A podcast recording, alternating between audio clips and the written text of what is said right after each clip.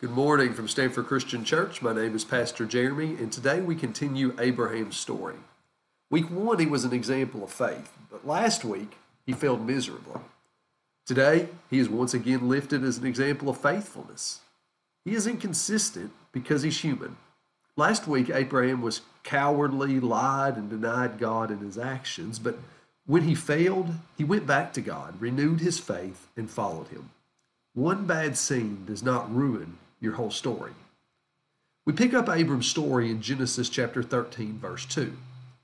Now, Abram was very rich in livestock, in silver, and in gold. He journeyed on by stages from the Negeb as far as Bethel to the place where his tent had been at the beginning, between Bethel and Ai, to the place where he had made the altar at the first. And there Abram called on the name of the Lord. Now, Lot, who went with Abram, also had flocks and herds and tents, and the land could not support both of them living together because their possessions were so great that they could not live together. Thus strife arose between the herders of Abram's flocks and the herders of Lot's livestock. At the time, the Canaanites and Perizzites lived in the land. Then Abram said to Lot, There will be no strife between you and me, and between your herders and my herders. For we are kindred. Is not the whole land before you? Separate yourself from me. If you take the left hand, then I will go to the right, or if you take the right hand, I will go to the left. Lot looked about him and saw that the plain of the Jordan was well watered everywhere, like the garden of the Lord, like the land of Egypt in the direction of Zoar. This was before the Lord destro- destroyed Sodom and Gomorrah. So Lot chose for himself all the plain of the Jordan, and Lot journeyed eastward, and they separated from each other. Abram settled in the land of Canaan, while Lot settled among the cities of the plain and moved his tent as far as Sodom. Be content with the Lord and at peace with people.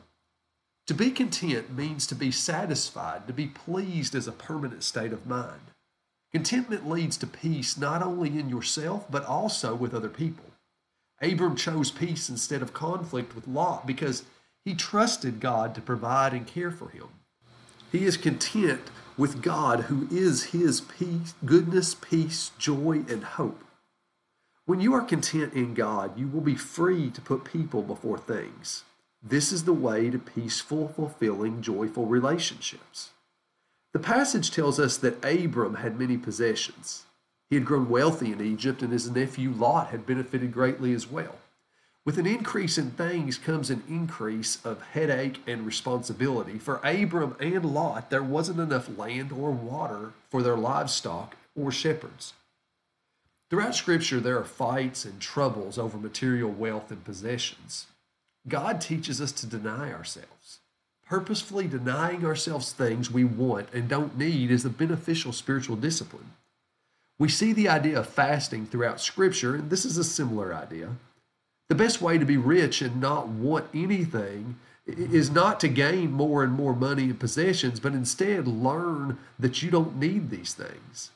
This leads to the truth that God Himself is your goodness, peace, joy, and hope.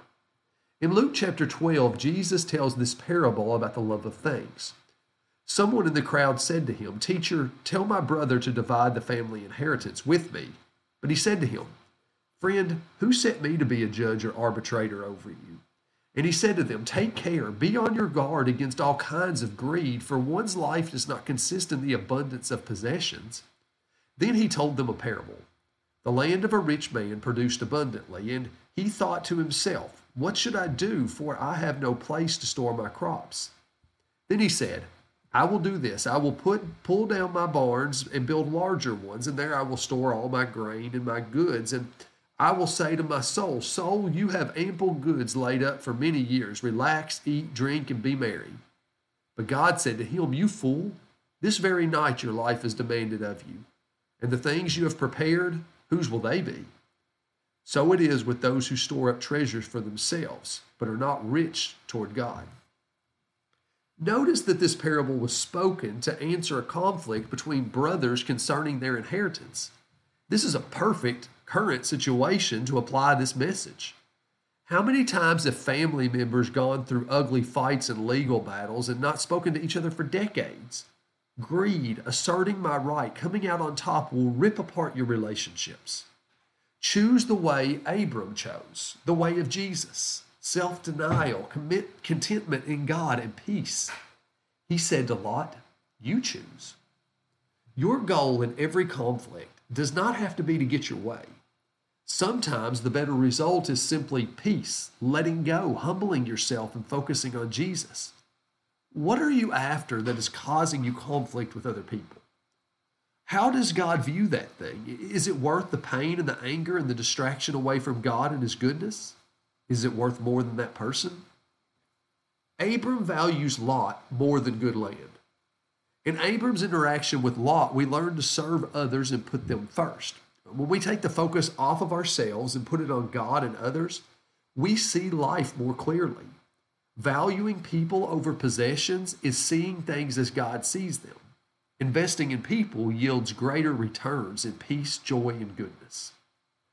The land that Lot chose is more fertile, more prosperous. It also led, uh, led him to the wicked city of Sodom, which will put him and his family in a terrible situation in the future.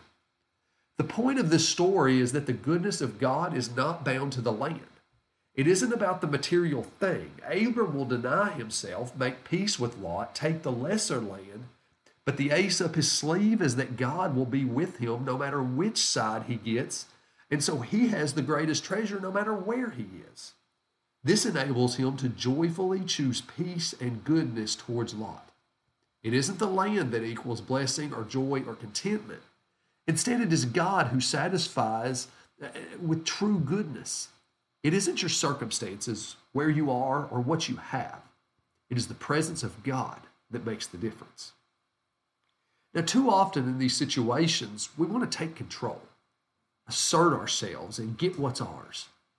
But instead, Abram chooses peace with Lot and contentment with God. Abram didn't have, to, didn't have control of Lot's decision. He gave him a real choice and did not know what Lot would choose. We can't control people.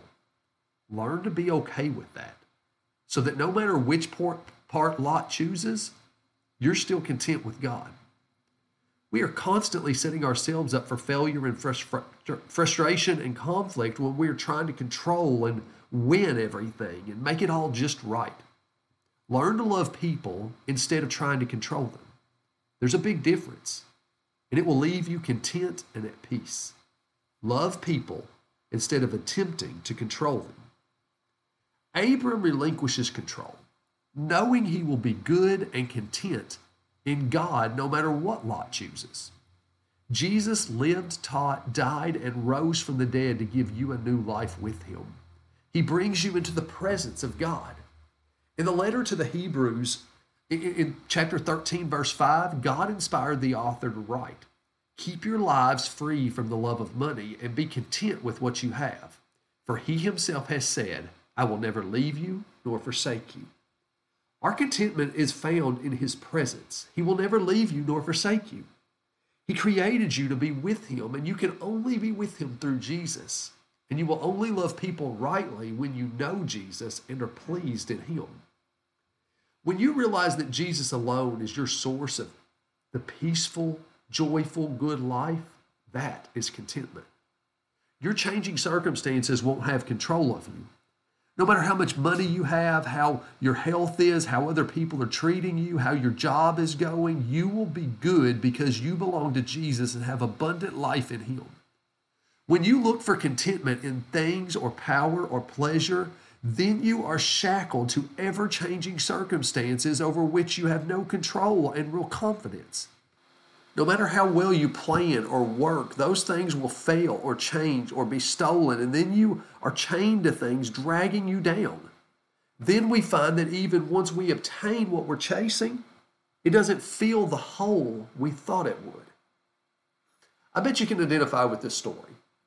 A pilot for a major airline always flew with the same co pilot, and they always flew the same flight back and forth across the country. Every day on the trip, the co pilot noticed the pilot shift himself and, and look down at the same spot somewhere over West Virginia. One day, the co pilot asked, What are you looking at? And the pilot answered, As a kid, I used to sit down there fishing on that creek right there, looking up at the planes flying overhead and wishing I was flying. Now I just look down on that creek wishing I was fishing. Don't spend summer wishing for winter and winter wishing for summer. Instead, enjoy God and His gifts, no matter what season it is, whether it's too hot, and then again when it's too cold. Listen to Paul describe contentment in Jesus in Philippians chapter 3, verse 7. I have learned to be content with whatever I have. I, I know what it is to be, have little, and I know what it is to have plenty. In any and all circumstances, I have learned the secret of being well fed and of going hungry. I, of having plenty and of being in need. I can do all things through Christ who strengthens me. We are separated from God because of our sin. We are created to be with Him, and so you will always have a big feeling that you're missing something, unsatisfied and unfilled apart from Him. No matter how you try to make that right or restore yourself, you can't. Only Jesus can heal and restore you. He lived a sinless life to give you credit. He, he died to pay the penalty you deserved, and He rose again on the third day to give you new life with Him. You can only know God and experience His goodness and peace through Jesus. You can worship in the most beautiful way, know every word of the Bible, go to the most faithful church, do more good to other people than anyone else. But if you do not believe in Jesus as your God, Savior, and Lord, you do not know God, nor will you ever be satisfied and fulfilled. You will always be searching for more, consuming more to try to find what can only be found in God. See, God had a plan and a place for Abram, and Abram trusted that the Lord would provide.